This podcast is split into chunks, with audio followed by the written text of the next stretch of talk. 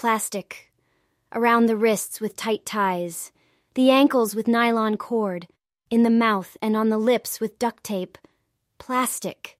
Like this thin, fragile bag that slowly descends on your terrified eyes. What a pity you can't breathe through it.